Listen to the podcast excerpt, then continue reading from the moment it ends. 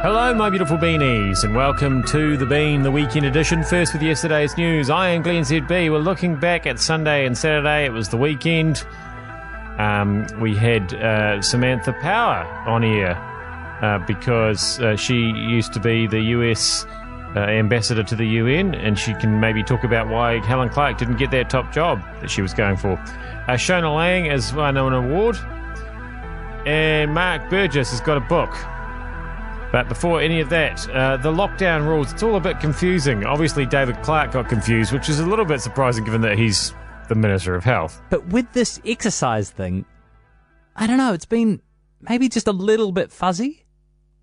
They haven't come out and simply said the only time you can drive is to the supermarket or to access essential services. No, no, instead, all of us are being asked to use our better judgment we're all being asked to use common sense. And when we can't trust the judgment of the Minister of Health for all people, the Minister of Health, well,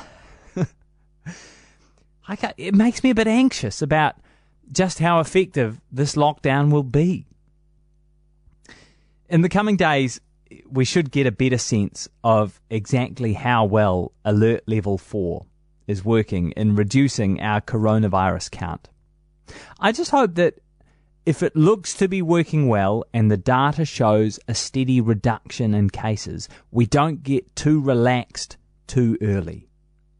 The more conservatively be, uh, we behave, the more that we err on the side of, uh, it's probably not a good idea, the better our chances of ending this sooner rather than later. Yeah, seriously, just don't do it. Give yourself a break. Take it easy for a couple of weeks. How hard is it? Jesus.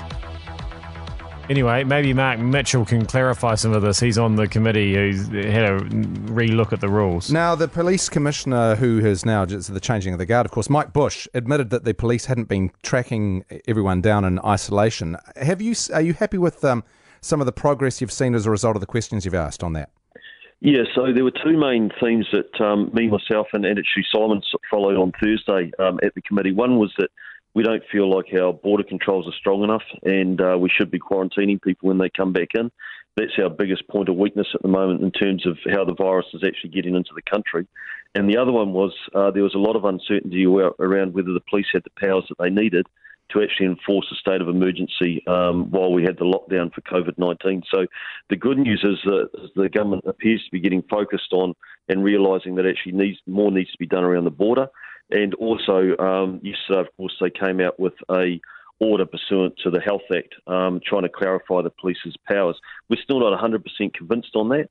We think it is important, and we had a lot of information flowing back to us from frontline police officers that were very concerned that they were operating outside the law because they didn't have the powers. And even though we're in a state of emergency, I think that's even more important that um, that the public have absolute clarity and the police understand and know what powers and laws they're operating under. You mentioned the police. How big an issue is it that there are 666 sworn and non sworn police staff currently off work who are isolating?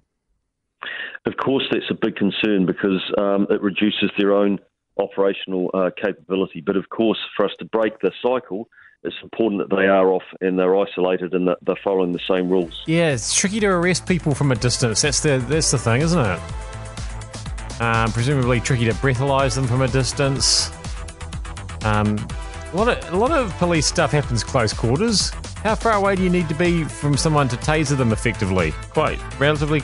That is I mean, obviously, it's not ever been a particularly safe social distance for the person being tasered, but you know what I'm saying.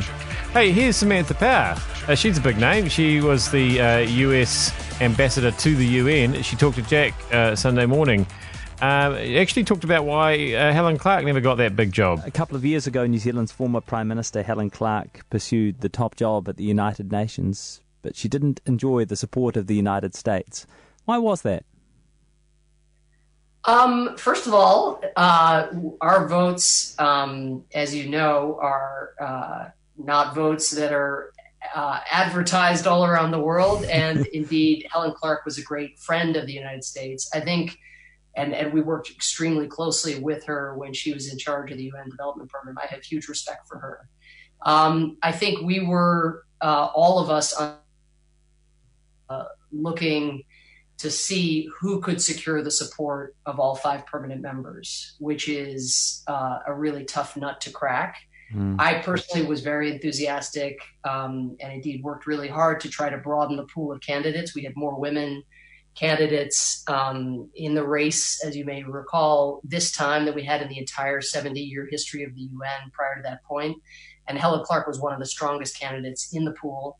Um, but, you know, again, to get what you might call in negotiation, you know, parlance, a, a, a zone of possible agreement, a, you know, the, a Venn diagram between Putin's Russia, President Xi's China, and President Obama's United States, uh, that was the real challenge I think mm. that we faced. And so while we broadened the pool, we didn't get a female secretary general, uh, and we didn't get somebody with Helen Clark's amazing development background. We did in Antonio Guterres get somebody who put forth, I think, because of the desire by so many to see a strong female leader like Helen Clark in the position.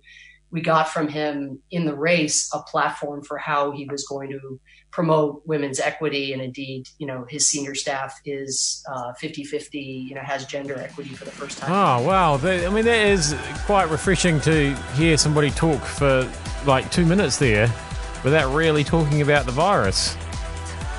Uh, can we keep this going? We, when we talk to Shona Laing about an award that she's just won yeah will, will she mention the virus? Let's find out. Let's talk about south um, what a great! Can I just say, what a great album! I loved South. I know everyone knows. Glad I know. Uh, I'm not a Kennedy, but not everybody knows the whole album. I loved it. Was it on Pagan Records? It was indeed, and thank you. I'm so nice to hear that. It's all right. One of my great friends is Trevor Reekie. Well, he became my friend much after '87. I started making a radio program with Trevor. Trevor was Mr. Pagan, and I remember Absolutely. one of the first times I saw him, I said, "One of the greatest things you've ever done is is, is get Shona Laing's album South out."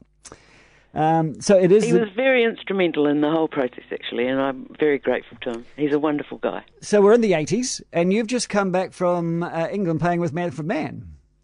Uh, yeah, yeah. A few years had gone by. Um, 82, I got back. Took a while to get any sort of momentum happening back home. Hmm. Uh, genre was recorded, I think, in 84 and South was kind of part two of that in lots of ways. Yeah. And the two albums were kind of merged for the what went to the world. But um, absolutely. So um, the thing about it is that people knew Shona from your feet. People do. They still remember that. Remember that the dancing, the dancing feet and the, the faces painted on the toes. But they also knew you for 1905, and they knew you as a bit of a long-haired hippie and kind of folky. But things had changed in England, hadn't it?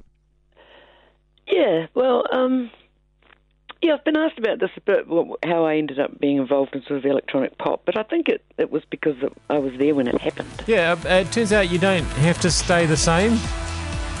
You can change. Who knew?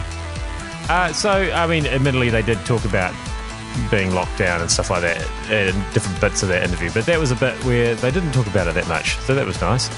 Uh, we're going to finish up by talking to Mark Burgess. Uh, he used to be the captain of the New Zealand cricket team. He's got a book out. Um, so maybe this won't be particularly virusy either. Oh, look, I love this bloke. I admire you, sir, and I love the fact that you have played your heart out for New Zealand. You did it in a couple of codes. Mark Burgess, welcome back, matey. Thank you, Martin. pleasure, pleasure to be here. The bugger is, is that you can't have a book launch or anything. Well, I, I mean, there are more important things going on at the moment than uh, a book launch by uh, on Burgess, uh, God, I mean, uh, I mean, it's the most unlikely thing ever. I was, uh, if you've spoken to Bill, you'll know that uh, I was a very reluctant starter, um, but eventually they persuaded me. We'll be able to tell people at the end of this uh, where they can get hold of it and, and how they can get a copy and read it. Look, you're one of the, the very few that has played dual international representation for New Zealand, both as a New Zealand cricket captain and, and as a football international. And I was thinking about it yesterday, mate, thinking, I wonder if Jeff Wilson, who played cricket and rugby in 1993, will be the last one. It's not going to happen again, is it? Oh, I think it's yeah, it's so it's just uh, completely uh, unlikely. I mean, these days there's uh, everything is too professional. We play, we played, and I, am sure that Jeff also played in a um, an amateur era. We ours was uh, we had to you know, hold a job down and hope that every now and then your employer would be good enough to allow you time off to uh, to play. Oh, I see. He's talking about the era of professionalism. I thought Martin was meaning that there's just never ever going to be sport again, so that's why there wouldn't be any dual internationals. Uh, uh. I'm Glenn ZB. Sorry, that was. It's too. You shouldn't be making those jokes. Stop it. Not funny. Um, I'll be back with more not funny jokes tomorrow with another News Talk Z Bean then. Uh, until then, see ya.